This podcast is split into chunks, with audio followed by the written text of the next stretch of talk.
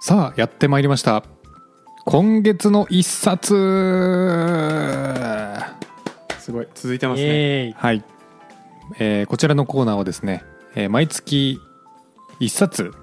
技術書を読みアウトプットするというコーナーでございます。はいははいいということで今月の1冊はですね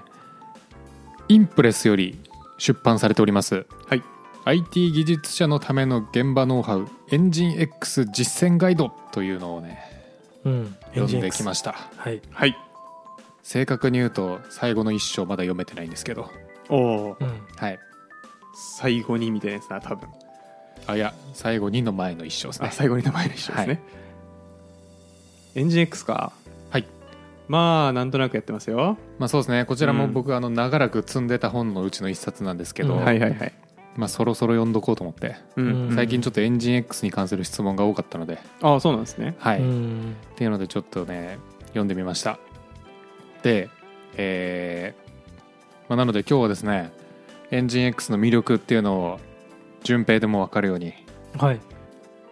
まとめてきましたありがとうございますありがとうございますお願いしますってことでですねまずエンジン X と何かっていうところで、まあ、多分以前やりましたよねアアパッチとかとうん揃えて、うんはい一緒に紹介したことがあると思うんですけど、順平くんに質問ですエンジン X 何でしたお梅干しみたいな顔してるぞえっとサーサーバーみたいなうんえーサーバーえーソフうんトうんウェアお合ってるよあはい以じゃ上あです何してるんですかえっとうわーこれなんだっけ牛角の話したやつでしたっけあーそうかも、うん牛角の食べ放題で、えー注文したらお店の人が来てお肉を運んできてくれるけどその運んできてる店員さんがウェブサーバーだよねみたいな話をした記憶ありますねそうそうそうそうってことは、うん中仲介役みたいなうんえっ、と命令をうんうんこう受け取って、うんそれをもとにうんなんかデータとかを表示する持ってくるうんうんとかのやつ、うんうんまちょとっえと頑張りすぎたなはい頑張りすぎですかちょっと頑張りすぎたかもねうん今ウェブアプリケーションの部分も入っちゃってたかもって感じするんですけあどーはいまあ、HTTP リクエストを受け取ってですね、はいまあ、それをアプリケーションに伝えますとうんうんで後の処理はアプリケーションがやるんですけど、はい返ってきたデータをまた受け取って HTTP レスポンスにして返しますよっていうはい復習しますはい、はいそういったツールがエンジン X でございますとまあ何が嬉しいんだってちょっと思ってしまうかもしれませんがおあれですね余計なリクエストをね、うんそんなメニューうちにないよって断ってくれたりとか、まあ、そういうなんか仲介でいろいろ遮ったりうんすることでウェブアプリケーションに負担をかけずパフォーマンスが出せるとはいいうのがうんまあ、うんいいいいことですねそういうことです、うんでこのエンジン X の特徴ですねまずオープンソースで無料で使えますよっわあ素晴らしいていうのが一つありますと、うん一応エンジン X プラスっていう有料版もあるらしいんですけど知りませんそうなんですねはい、でも基本的になんか大体無料で使ってますよねこれ何が違うんだろうなプラスサポートがついてるとかえー、なんだろうねなんですかねパフォーマンスが変わるわけないよね変わるか変わることあんのかないやー変わるとは限り思えないですよねあんまりうんまあ変わらないにしてもまあ結構無料版でも満足できると思います、うん変わるにしてもかうんはいであとはですね、まあ、ウェブサーバーとしても使えますし、うんリバースプロキシとしても使うことができます出ましたリバースプロキシで今日はですね順平くん絶対リバースプロキシ知らないだろうなと思って、うんえこれだけ持ち帰ってもらおうかなと思ってますあいいですねそういう、はいあ持りがとちうござい帰まするべきものを定義するのは、うんあのいい話の上等手段ですはい、持ち帰りますはいはいまあ、ちょっと後にしますでもこれはあはいはいまずはちょっと特徴を生きるんですけど、はいあとはまあ性能が高いです。自分で言っちゃうのすごいですねはい。僕は、僕のいいことは顔がいいですみたいなねそうです話ですね、はい。足が速いですみたいな。うんなるほどなるほど、ううん。まあ、性能いいっすよと。プラス、えーなんか実は新機能への対応も早いらしいです。新機能はい。新機能への対応が早いってどういうこと、例えばですけど、HTTP2 が出た時はいの対応が早かったらしいです。あ新しいプロトコルに対するなんか対応が早いってことですねそういうことですあなるほねどな。るほどはい新機能というか新仕様というか、まあそうですあねそう。いうことか一応この本の中だと機能って書いてました。めっちゃ納得いかないんだけど、はい。そその気それお前の都合やろって思うもん、それに対応するうん。えー仕事の速さが速いですってことですかそう。はい そうはい裏に優秀な人たちがいっぱいいるんでしょうねああーそういうことのオですーねプンソースなんで、うんなるほど、ああはいでなんかアパッチとかなんかそういうのってもともとデフォルトで用意されてるあのデフォルトで組み込んでる OS 多いんですけど、うん Linux かうん、 Linux とかだと多分最初から入ってるね HTTP とか入ってないかいや今インストールのオプションによりあもいるのか入れますけどでも入りますねはい、うん入ります入りますなんで、えーまあ、非常に、まあ、かつて世間をあの席巻してたんですけど、はいまあ、エンジン X ぐんぐん伸びてきてますよってことで、えーすごいよねって言ってま した、はいすごいなうん、すごいと使思いっますてる人が増えてるよねってことはすごいよねって言ってました、うんそれはすごいはい、全然あのいっぱい見たことありますし、うんなんならうん脳死で使うぐらいのものですねそうっすねはい、でまあアパッチと比べてどうなのってとこですと、うん、えーまず高負荷での、えー性能が高いっすうんうんでこれあの仕組みの部分関係あるんですけど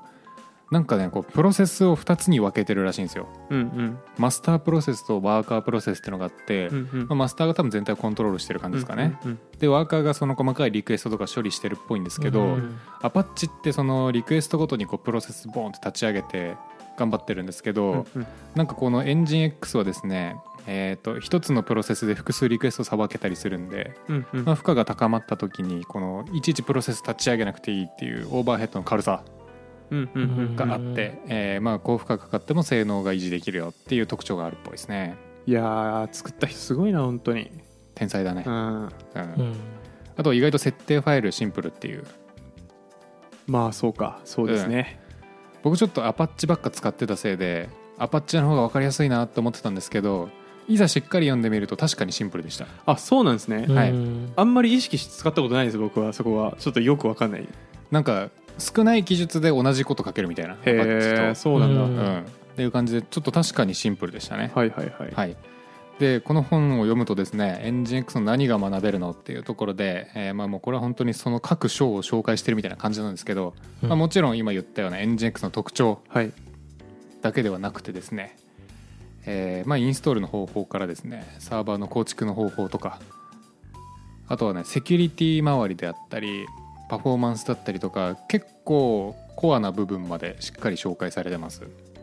はいはいはいうん、なのであの多分これエンジン X 関係なく普通に Web サーバーというものがあのどういう設定すると良くなるのかみたいなうんうんうんなんか結構抽象的な部分というかなんでしょうねなんかベストプラクティスみたいな話ですか、そ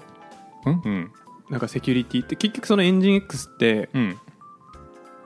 なんだろうプログラミングするわけじゃなくて設定ファイル書くだけじゃないですか、ですうんその設定ファイルのうん何ドキュメントってことあまあそんなところに近いですねあのあてかなんだろうなその設定を考える上で必要な周辺知識ないと分かんないんですよやっぱり、ああはいはいはいなのでうんあの HTTP の仕組みというかはいはいはい減ったこうなっててみたいな、はいはいはいはいで裏側では実はこういうことしてるんだよみたいなその根本的な仕組みの部分とかあとログどう残すかとかほロうグのローテーションの部分とかほうこんぐらいの期間がいいよってことそれともなんかそのローテーションの設定の仕方ってことですかあそうで場合によるとは書いてるんですけど、はいはいまあ、こういうタイミングで消したりするよみたいなあー、うん参考になる部分あったりとかあとはアプリケーションとのその連携の部分とかもなんかあるじゃないですか CGI とかファスト CGI とかはいはいはい僕ずっとそれ意味わかんねえなと思ってたんですよ俺意味わかんないなと思って言語って CGI と何が違うんだろうみたいなうんうん、 CGI って何ですか CGI はですねあのアプリケーションとかってさ例えば Ruby だったら Ruby で動かすしはい PHP だったら PHP で動かすし Python だったら Python みたいななんか言語が入ってるじゃないですかはいあれと Web サーバーの仲介役みたいなのがね CGI らしいっすへえうーんうんなんか間に入ってこううまく通信つなげてくれるみたいいるなんで。すねそういうやつはい。でなんかたまにサーバー設定いじってるとなんか CGI うんたらかんたらみたいな。なんだこれ CGI って出てきたけどうん何してるんだろうみたいなのがよく分かってなかったんですけど、うまんうんあ、その辺何してるかとかっていうのがざっくり書かれてる、へえうんまあ間になんか、多分プログラムはうん例えばなんでしょうレスポンス返すにしてもはいレスポンスしか作ってくれなくてうん、周辺のヘッダーやら何やら通信に必要ななんか、ヘッダーとか,、うんなんかその辺いろいろ付け足してくれてるってことですかあーヘッダー付け加えてんのかななんかねデーモンらしいっす何のアプリケーションの言語の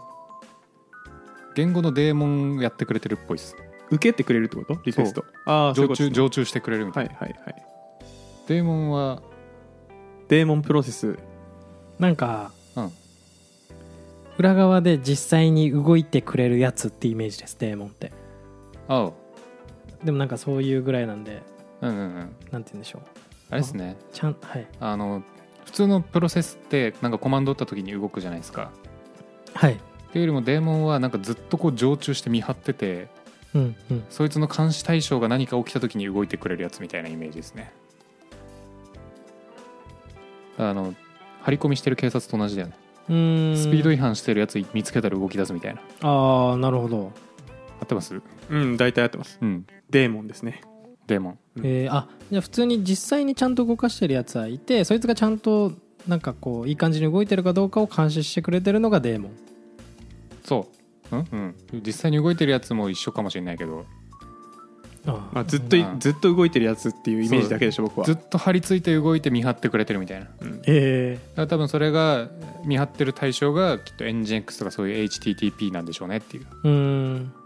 ウェブサーバーソフトとか、はいっていうのがまあ CGI らしいんですけど、まあ、ここじゃないんですよはい、はいすいません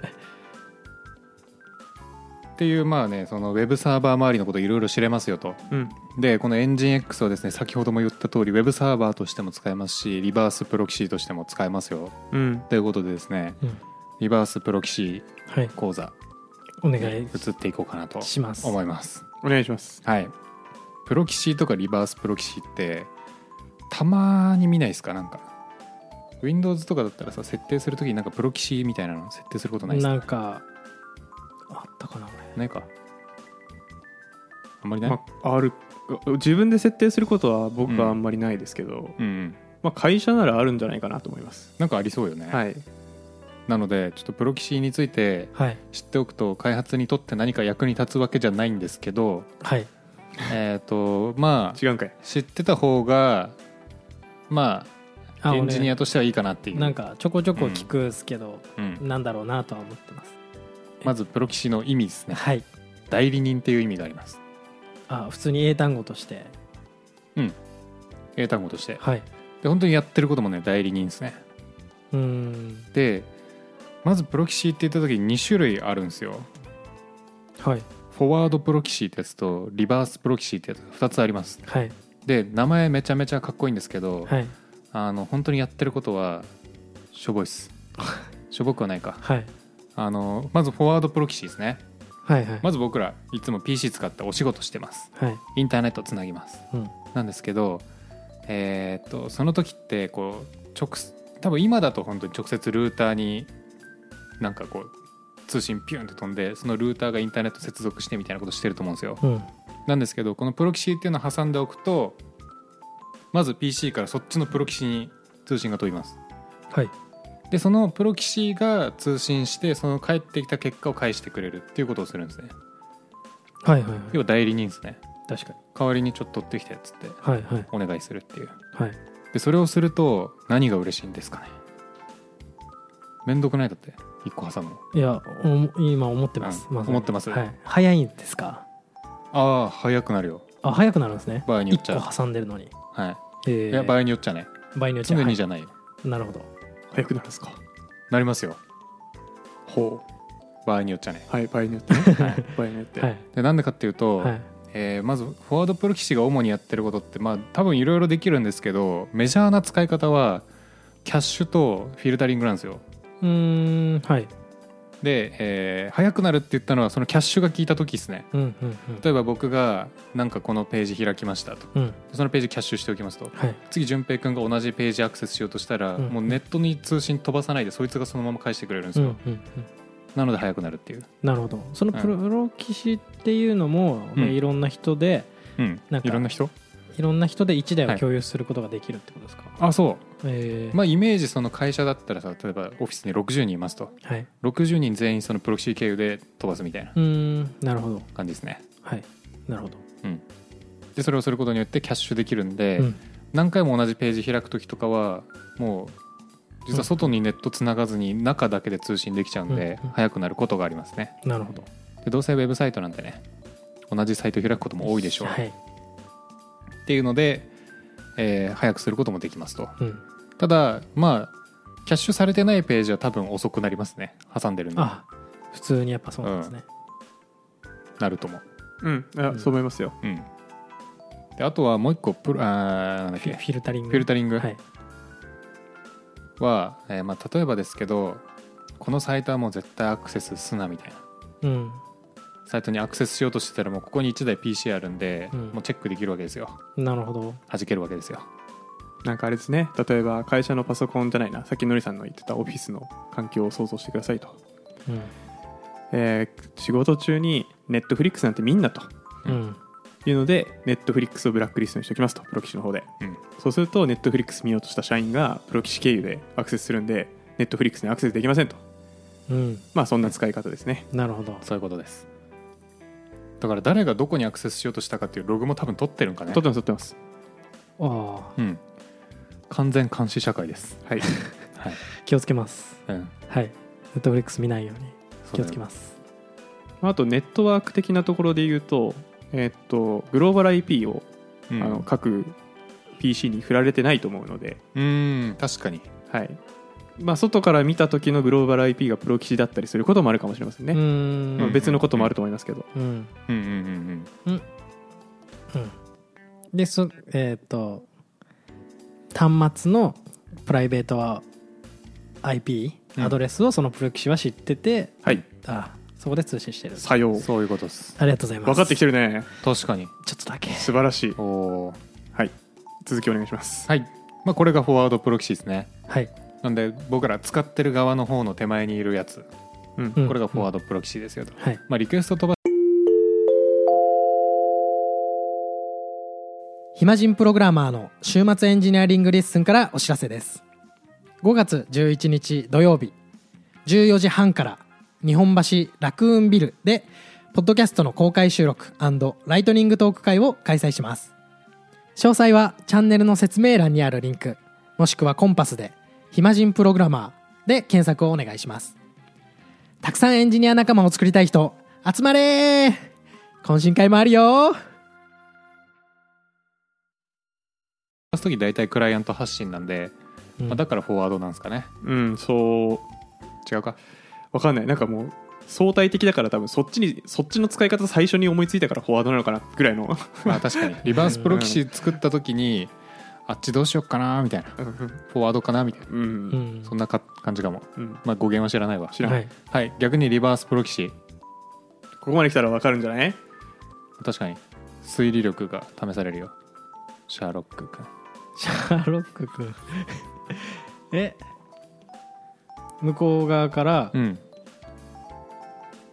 向こう側って何ですかね向こう側は分かんないですけど別の端末別の端末ヒントエンジン X です確かにエンジン X さんからリクエストが飛んできた時お前か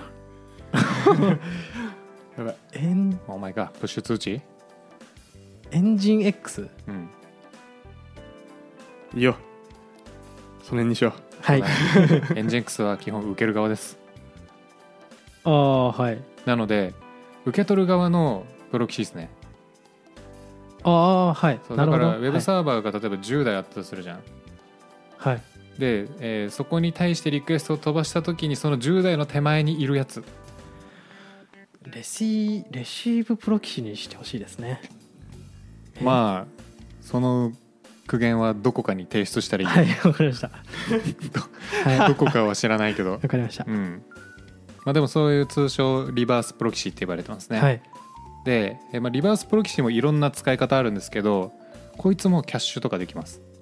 うんうんうわかりやすいですねキャッシュはうんキャッシュはね例えばですけど、えーリクエスト飛んできましたとはいそしたらウェブサーバーに問い合わせてそのウェブサーバーがさらにアプリケーションに問い合わせてでその結果を返してくれますよねはいでそれを結果をそこにキャッシュしておけば次同じリクエストが飛んできた時に後ろのウェブサーバーにリクエストを飛ばさなくてよくなるんですよ、うーもうんどうせ同じ結果返すんでエンジン X ん今ので言えばエンジン X とそのアプリケーションの間にいるんですかアッププロキシはプロキシは、えっとエンジン X のさらに手前でエンジン X で作られてたりするああそうなんですねダブルエンジン X 構成だねはい分かれてるんですかそれって分かれてたりすることもあるエンジン X っていう存在がいてその中にウェブサーバーとリバースプロキシを抱えてるんじゃないですかそれもできるああどっちもあるんだんそれもできるというかでも基本ウェブサーバーの前にあるんじゃないかあまあそれはそうだと思うんですけど、概念としてはなうんでも同じ PC でやっちゃったら負荷でかいんじゃねっていうどうなんだろうそうなんですねうんキャッシュ持たせるとかは別にできそうだけどまあでもそうかうんはいはいはい一応は分けることが多いですうねん多う分、んうんうんでキャッシュもそうですし、はいあと多分別の名前でよく聞くんじゃないかなっていうのはロードバランサーですねああはいはいロードバラランサーもリバースプロキシです彼リバースプロキシなんですかはい、ええあれはウェブサーバーの手前でどのウェブサーバーに割り振るかっていうのをやってる代理人なん代理人なので、はいはいええあれも実はリバースプロキシなんですよあ彼もリバースプロキシなんですねはいなるほどいなので、はいリバースプロキシ聞いた時はとりあえずロードバランサーファッて出てくるようにしておけば、うんうんなんとなくイメージつかめるようになると思います、完璧ですうん、完璧ですになりましたお持って帰れそうです ねよかったです持ってかれそうはい、なのでなんか聞いた時はあロあーれドあれですよねロードバランサーのことですかみたいな、はいあそうそうそうそう、まあ、今回はちょっと別の使い方するんだけどって言われるかもしれないけど、なるほうん、どでも大体ロードバランサーがキャッシュな気がするないやそう思いますよ一応この本だとその2パターンしか紹介されてなかったですねうんうんそんなもんだと思いますでなんとですねエンジン X 僕僕やったことなかったんですけど、はいその設定ファイルに書くだけでいけるんですよはいはいはいはいロードバランサーとして動かすこともうんうんですごい簡単だなって思いましたうん、いやでもそういうもんですよね、ロードバランサーってね、うんまあ、結局ねあのなんだ振り分け先さえ知っときゃできますからねそうそうそうあとなんだうんルーティングルールかそうだね、うんうんルーティングルールはいろいろあって、えーなんだっけな接続数うわなんだっけな、まあ、順番に割り振る方法もあればラウンドロビンですかラウンドロビンだね、はい、うんラウンドロビンでラウンドロビンっていうのはまあ順繰り1個ずつはい割り振っていくみたいなやつなんですけど、うん割り振る方法もあればえっ、となんだっけな接続数はい、現在負荷がかかってる PC を避けるようにするみたいな設定もできたりとか、なるほどあとはまあ常にやってるのはヘルスチェックみたいなのもやってますねああはいはい生きてるかーいってそううんあなた生きてますかってウェブサーバーに問い合わせるみたいなっうんうんうんていうのも全部もろもろ設定ファイルにちょろっと書くだけでいけちゃうっていう素晴らしい便利さでした、素晴らしい、うんはい、まあ、これがリバースプロキシーですねなるほどはいはいっていうのを簡単にできちゃうよっていうのがエンジン X 素晴らしいうんうんうんでこの本を読むとですね、まあ、副次的にいろいろあるなと思ったのはあの、まあ、エンジン X もそうですしそもそも Web サーバーっていうものもそうですし、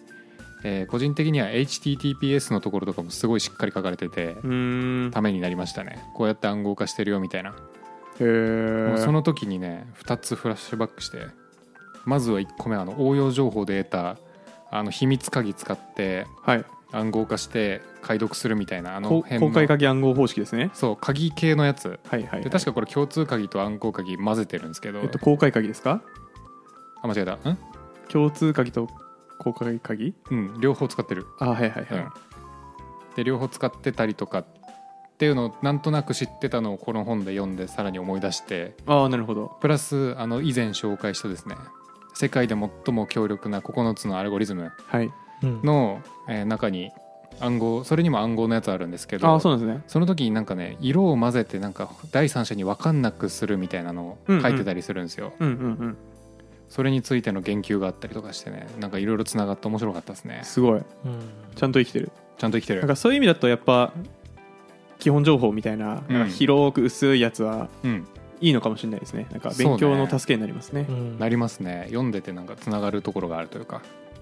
ちょ正直恥ずかしながらエンジン X をゴリゴリにいじったことはないんですけどいじったことあるんですけどねうんうんうんあんま詳しくなかったので今日ののりさんの話を聞いてて AWS のあのアプリケーションロードバランサーとか、うんうんえーなんかその辺、うん NLB、ALB、CLB の話がフラッシュバックして僕はああー一緒だなと思って聞いてましたそうそうそうそうそうまあもちろん ALB とか使った方が楽なんですけど、はいまあとはいえ自分で一から設定してみるっていうのもちょっと面白いかもしれないですね、うんうんうんなるほどねうんはいまあ他にもクラスターの設定とかね、うんうあんとなんかこう今までだとこうなんか追加でアプリケーション入れる時とかってさ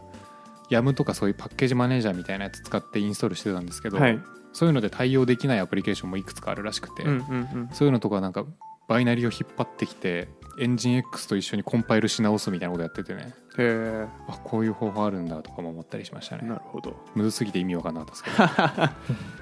いやまあ実際に使いうん使ってみてですねその辺ははい、っありがとうございますていうまあ以上ありがとうございエンますジン X のお話でしたはいありがとうございますエンジン X 実践ガイドはいですありがとうございます実践していきましょうはいちょっと最後エンディングトークいいですかトークお便りです紹介させてくださあはい、はいいはいラジオネーム翔太さん翔太さん、はいありがとうございまありすがとうございます、えー現場で出会ったやばいコメントアウトを教えてくださいっていううわーライトなテーマでございますまあなかなかねないだろうって思うんですけど僕はうんどうですうんお二方ありましたありましたねあのりさんはあった順平は、はいうわーないまだないと思いますねはいそうよねじゃあのりさんからいきましょうかあのーコメントアウトってコードの分かんない部分補足するじゃないですか、はいでなんかこうなんとかフラグイコールイコールイコール1みたいなコードがあったんですよ、はいはいはいはいでその上のコメントに「なんとかフラグが1の時」って書いてましたねおードライなんだろうみたい な1の時何か知りたかったのにみたいなでもなんかちょっと気持ちわかるな、はいそういうコメントだって書いたことあるわあの、うん1年目とかの研修の時に書きたくなっちゃうんですよね、そうなんですよ、うん見りゃわかるわっつってそうなんですよ その意図を書けこれ1は何を意味をしてるんやとそう1の意味が知りてんだけどみたいなそうそうそうわかるそうでしかもなんかデータベース見たら1と2で構成されてるんですよおお01じゃなくてそうなんだろうみた いなまあね気持ちわかる、うんなんで0からなんだろうって思ってた俺最初ねうんもう今01でしか考えられないからなかわいいなかわいいんですこれなんか違 う12の話ね、ああそういうこと12ちょっとねかわいいエモいな僕いいですかはいと僕現場で出会ったコメンやばいコメントアウトで、はいまあ、ちょっと僕が直接見たというよりは、うん隣の席のあのす僕のメンターだった人がうん納品されたコードに含まれるコメントアウトで PHP のサーバーかな違うな、まあ、アプリのプログラムの受け入れ試験かな、うんまあなんかやっててでソースコードを見てってやってたんですけど、うんうんえー、とプログラムの一番上のコメントアウトでそのプロジェクトに関する恨みつらみがとうとうと書かれてるっていえう見たことありますねそれもうさ見つかれと思って書いてるよいねや多分 あのなんだっけななんなんなんだっけななんかこうこういう納期でやってるせいで俺はこの時間まで働いている、プロジェクトのマネジメントとして終わってるみたいなのがおーコメントアウトでおーやばいねまあまずねなんで通ってるそのコメントいのやプッシュ確 いや多分それプルリク作らずに直接プッシュしたんあだあよー多マ分ジてでか多分一人でやってたりとかするのかもしれないですけどねあーそういうのってねまあ、まともにマネジメントされてるようなプロジェクトじゃないなっていうのはそのコメントアウトからは、うーんまうあ、ん見て取れるんですけど、確かにまあ、一生超えないと思いますこのコメントアウトのやっぱそうだね 都市伝説かと思ってたもんいや確かにな 本当にあるんだって思ったそれを見た時なんかさもしストレス溜まったとしてもそこには書かないよなって書思かうないね書かないうんツイッターに書けよっていういや本当ですよ でもなんかねあるらしい、まあ、そうねまあちょっとあの、しょううん翔太さんの例では「FixMe」のタグで「ここやばいかも」とか「ToDo」なぜか動くから調査とかって書いてますけどあーでもあるかもなんか if 文で条件分岐いっぱいあってここには来ないってあったよやば それやばいね本当かなみたいな、消せやじゃあうん、せめて消してなんかエルスで全部エラーにしろそこ入っ確たからに確かにうーん全くもうって思っちゃいますね、全くもうはあんまないかもなあるかな ToDo はねいっぱいありますけどね、まあ、なんかああということでうんなんか作りきれませんでしたみたいなはいはいはい用理ファクタリングみたいなね、うんまあ、でもそんな普通だと思うんで、ああそうなんですねなんかココメントよりもコミットメッセージの方がなんか面白いこと多いなでえもマジっすかうん俺見たことないですよ面白いコミットメッセージ、マジでうん、それのりさんが一人で勉強してる時のやつじゃないですよねだって、いや全然現場のやつなんですけどはいうわーって書かれててその次のコミットに「治った」って書いてあ ったよあ何かが起きたけど治ったんだみたいな まずさ「うわ」でコミットすん なうわなんだからうわー治 った治ってると思ってそれやばいですねいやーいいなぜひうんなんでしょう現場であった面白話貯めときましょうううんん、ただね別に面白コミットはね生産性上げないからまあ、確かに なコメントあると思うんですけど気をつけましょうはい、学生とかに多いんだろうねはい、ということでお便りありがとうございましたはい、ありがとうございましたございましたまた引き続きお願いしますお願いします、はいというわけで今日はエンジン X のお話でしたはい皆さんも月1冊技術書を読んでアウトプットしてみてください頑張りましょうはい僕今、